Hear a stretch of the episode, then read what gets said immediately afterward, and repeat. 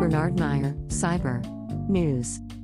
Researchers find actively exploited backdoors in low cost Jetstream and Wavelink routers sold at Walmart, Amazon, and eBay in a collaboration between Cyber News senior information security researcher, Mantas Sasnauskas, and researchers James Clee and Roni Carta, suspicious backdoors. http colon slash slash dlvr dot slash rmhqnh